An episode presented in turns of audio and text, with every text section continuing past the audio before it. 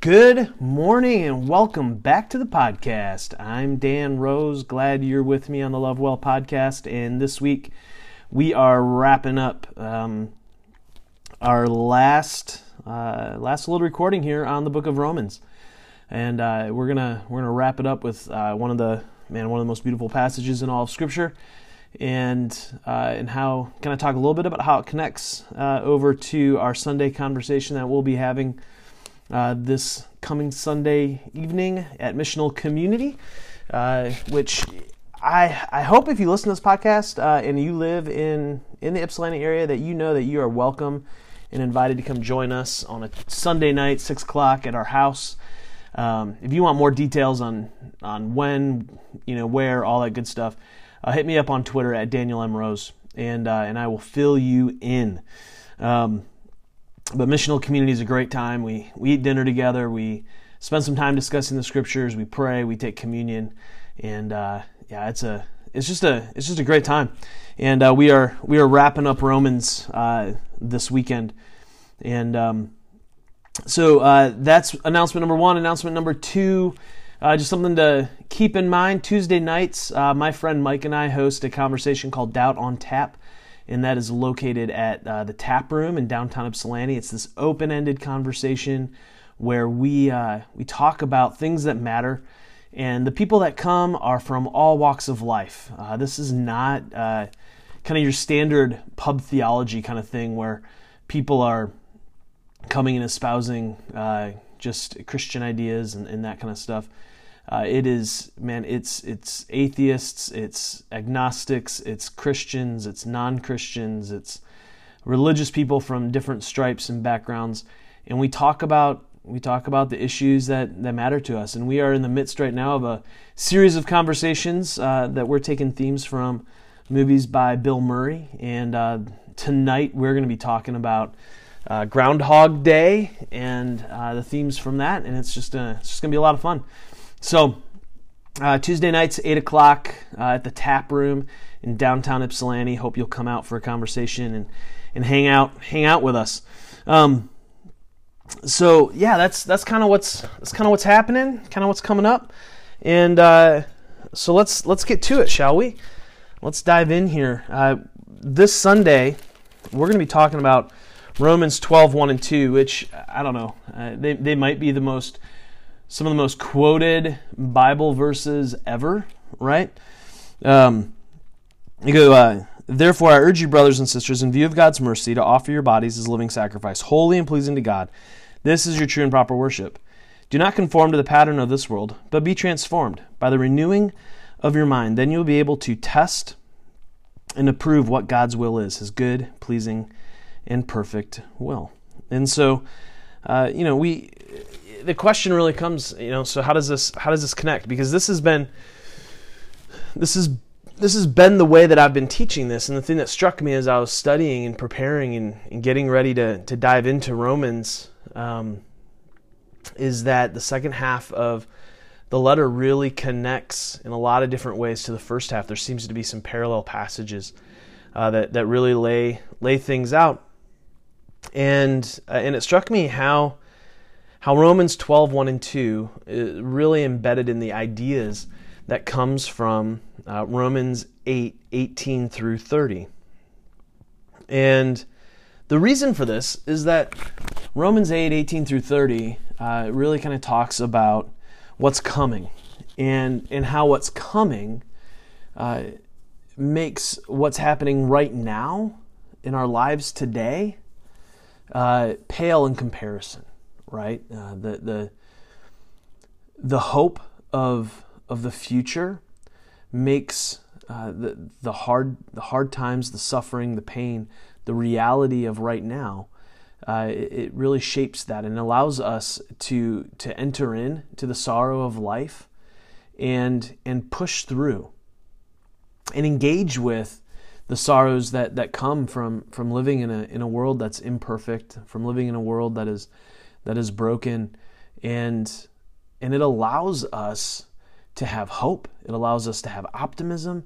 It allows us to see the world differently to see a bigger picture uh, of the world. It, it allows us to to really have a uh, a redeemed imagination where where we're able to we're able to see things uh, differently. It's, it's, almost as if we we are able to to take the the prism of life and, and turn it and see the light refracted differently, and it, and it gives a different hue and a different glow to things because we have a sense of what's coming. We have a sense of the future. Now, uh, in this in this section here in Romans chapter eight, uh, the Apostle Paul uh, he starts off and he writes, "I consider that our present sufferings are not worth comparing with the glory that will be revealed in us." Um, one of the one of the commentaries that I've that I've been diving into, he translates that that first little bit there, I consider, with to I reckon. I reckon. You know, I think about it. I, I think, I ponder, I consider, I reckon that the present sufferings are not are not worth comparing with the glory that will be revealed in us. And you go back, you know, and this connects all the way back to chapter one, and in this whole idea of of glory, um, God's glory that is that is being revealed, that we see, that we're able to connect into, that we're able to tap into, uh, as as we engage as we engage with the divine, and what that points to is this future reality this future reality that that we will live, that we will get to live uh, with God in God's perfect creation for eternity. Now, this is not some sort of escapism, right? Like th- this is not not what we're talking about. If we're just looking for escapism, there there's there's better ways to, to find escape. There's there's easier ways to practice escapism. Um, you know, you can you can go smoke up or, or do what you need to do, drink up, and uh, and you can escape. That's not what Paul's talking about, right? He's, he's not talking about this idea of of escaping the world. What he's what he's pointing to is the world is hard, and life is hard, and and there's no escaping that reality. Paul is a realist. There's, there's none of this, hey, follow Jesus and everything's going to be perfect and easy and wonderful. That's not at all what, what, what Paul is, is trying, to, trying to convince people of. No, what Paul's trying to convince people of is that, yes, life is hard. And following Jesus is not easy. Following Jesus is hard, especially considering their context, right? I mean, you know, the, the Romans, the, the Jewish Roman Christians and the Gentile Roman Christians, eh, following Jesus was hard. It was hard in, in relationship to one another uh, because of the, the racial tension that existed between the Jews and Gentile Christians. The, there was, it was hard because of the tension that existed between the Romans and the Roman state and the empire and, and Christians. Because to follow Christ meant that they could not follow Caesar. To follow Christ meant that they had to live a life that was subversive to all of the values of the empire. And so, you know, as, as they engaged out in the world, to follow Jesus could have co- it was costing these people everything. It was costing them livelihood, uh, wealth, status, honor, uh, and and so following Jesus was was a very difficult proposition uh, for the people that that Paul was writing to in our day and time, uh, especially in America. For and I'm going to speak as an American because that's that's where that's where I live. It's really the only experience that I have. To be Christian is is to be in a place of power and and is, and is to be in a position uh, where you're able to leverage s- systemic power. Um, you know, really up until I mean, there's there's never there has never been a a president of the United States who has been a public non-Christian. Um, I think many of us who who follow Christ uh, can look and can see um, our current you know the the current administration and really ask. Uh, you know, are you where, where this where this person is in regards to their faith because there doesn't appear to be fruit. And uh, even though even though he espouses it. And so, um, but even then, he still felt the necessity to take this banner and wrap himself in it because because in America, it's very difficult to rise to positions of significant power without at least having a Christian veneer. And so we have a hard time grasping, tapping into the reality that uh, that these folks that these folks are, are, are experiencing in the book of Romans. You know, our neighbors who are who are Muslim uh, might have uh, might have a better sense uh, of what's happening here because they live in a world where just the way they dress, um, just the way they talk, some of the words they use set them apart and and make make them look different and sound different. And so many many of us judge them, many of us exclude them, many of us push back. And that's and that's that's how how these early Christians experienced life. When they followed Jesus, it was it was it was a difficult proposition. The world did not get easier for them when they followed Christ. The world got significantly harder, and suffering uh, became more intense and more regular. It was it was an everyday experience for them. Uh, whereas, you know, for us, you know, we suffer.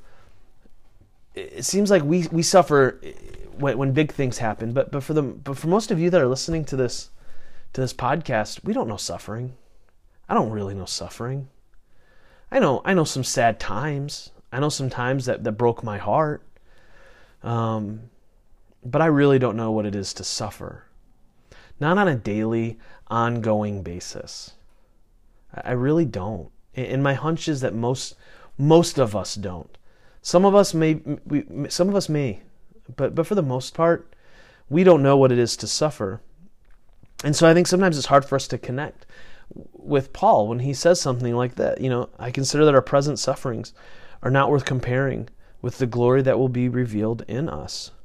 Um, and and what he's what he's getting at here is is that when the hard times do come, and for these folks it was daily, but for us, it, maybe it's a season in the future that that we're going to walk through we have to hold on to this bigger picture of glory. We have to hold on to this bigger picture of what of what awaits us and what is coming. And uh, and he goes on to say, "For the creation waits in eager expectation for the children of God to be revealed. For the creation was subjected to frustration, not by its own choice, but by the will of the one who subjected it, in hope that the creation itself will be liberated from its bondage to decay and brought into the freedom and glory of the children of God." So what happened? How did this happen? How did how did how did the creation get subjected to frustration not by its own choice, but by the will of the one who subjected it? Um, well, this is where we have to go back, right? We go back to the beginning. We go back to the beginning of the story. We go back to to Genesis. Um, we go back to the story, the, the recounting of Adam and Eve, when humanity sought to be God. Humanity sought to, to grasp hold of the reins uh, of all things, the knowledge of good and evil. We said, no, we want to be like God. We, we want to take God's we want to take God's throne. We, we want we want to be God. And when we did that, we we broke it all. We, we, we thrust it, we thrust things into into brokenness. And and so we wait. We wait. You know, the creation waits. The whole of creation is waiting. It's waiting for the children of God to be revealed. And what does that mean? Well, that, that's pointing again to this future. It's pointing again to this hope that there will be a day when history is culminated and there will be a new, a new heavens and a new earth. Uh, all of this will be redeemed and restored. The, the, the creation will be will be made new. And, and so we, we trust in that, we hope in that. Uh, just like just like the rest of the creation. It says, We know that the whole creation, verse 22, has been groaning as in pains of childbirth right up to the present time. Not only so, but we ourselves, who have the first fruits of the Spirit, groan inwardly as we wait eagerly for our adoption to sonship, the redemption of our bodies. For in this hope we were saved.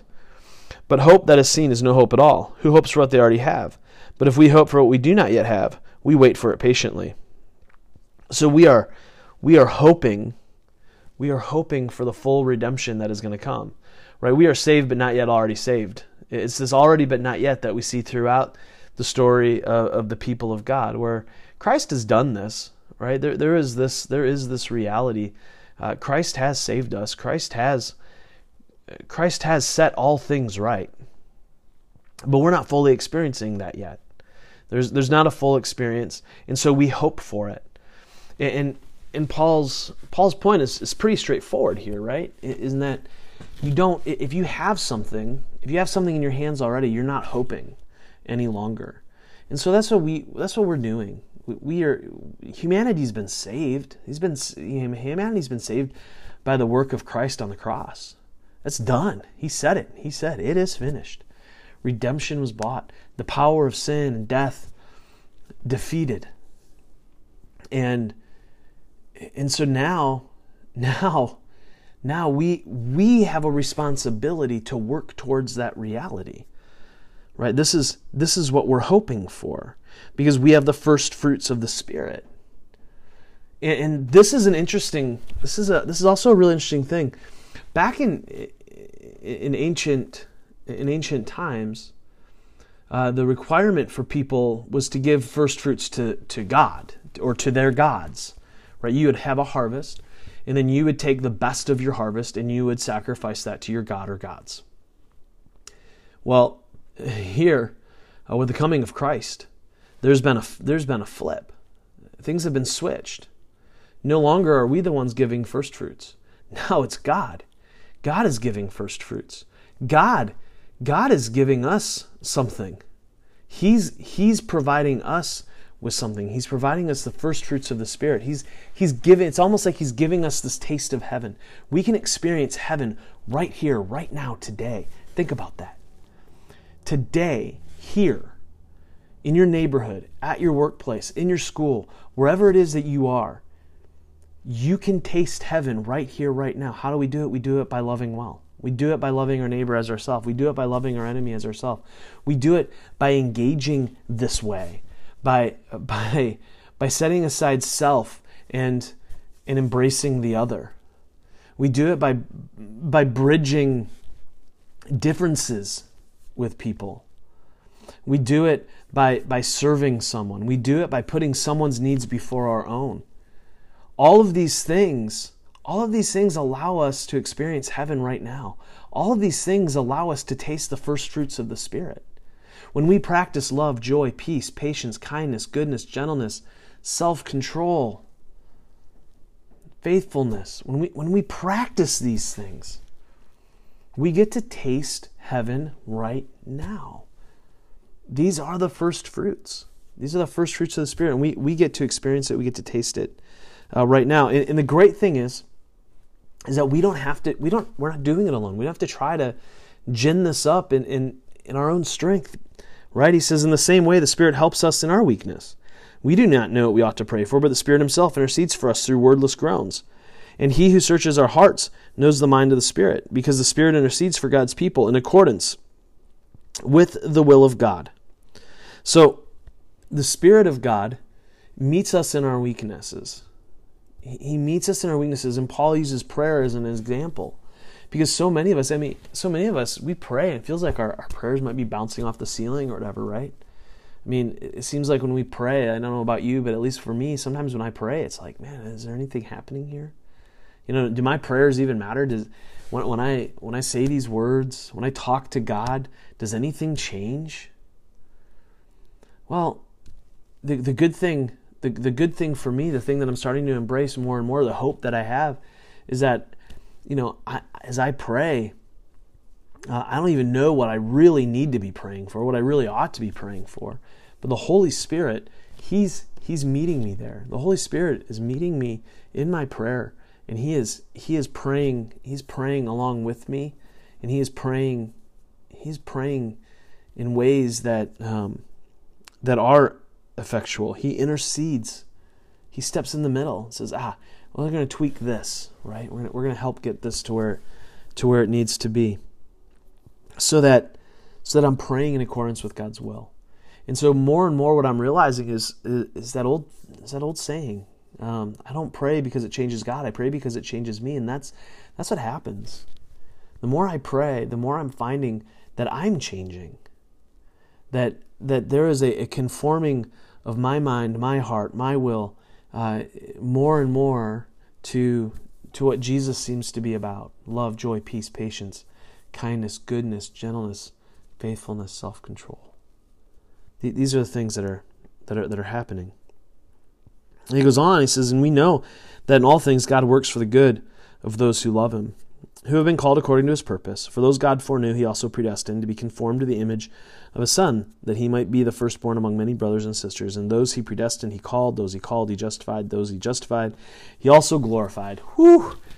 We could spend hours talking about this, this bit, and people have spilt um, so many pages of ink uh, about these questions of what does it mean to be um, foreknown? What does it mean? Uh, to be predestined, called, justified, glorified. What Paul's pointing out here is a process that takes place. And, and he's talking about how we, we go through uh, these this this process of salvation, um, where God is where, where God is at work in the lives of people, and, and he sets he sets before them uh, this this this vision, this passage, this this trip, if you will. And, uh, and we know where the destination is. We, we've, been we've been predestined. We know, we know the destination. The destination is glory. The destination is, is a new creation, um, a new earth, eternity with, with God. And, and so he calls, he justifies, and, and he glorifies. You can't, you can't you can't be hanging out in glory unless you've been glorified. It's just kind of the natural, logical conclusion, right, of, of where things are going to go here. And we can get caught up. You get caught up in the minutia of this. You get caught up in the, you know, how many angels are are are on the head of a pin kind of thing. And, and if you want to talk more about it, you know, hit me up. Let, us talk. Um, but I, am not going to spend time. I don't want to spend time talking about um, about that because at the end of the day, I don't think it matters. I don't think it really matters. I think I think the best part of this is the idea um, that God is conforming people to the image of His Son. You know, I mean, gosh, how great would that be if at the end of the day, at the end of your life, you know, you're at your people are at your memorial service, and the thing they say about you is, "Oh, Dan, Dan was conformed to the image of Jesus. Dude, that's that's a life that I want to live. That's what I want people to say about me. That's what I want on my tombstone. I, I want it Dan Rose, Daniel Rose, conformed to the image of Jesus. That's that that's what I want. Oh, my friends, could you imagine? Could you imagine if we lived this way? Could you imagine if we had a community of people who are conformed to the image of Jesus? People who lived their lives self sacrificially. Ah, oh, what a beautiful, what a beautiful place it would be. What a beautiful world this would be. So let's let's try. Let's make an effort let's let's let's begin this process of of of looking more like looking more like Jesus. It starts it starts with this reality.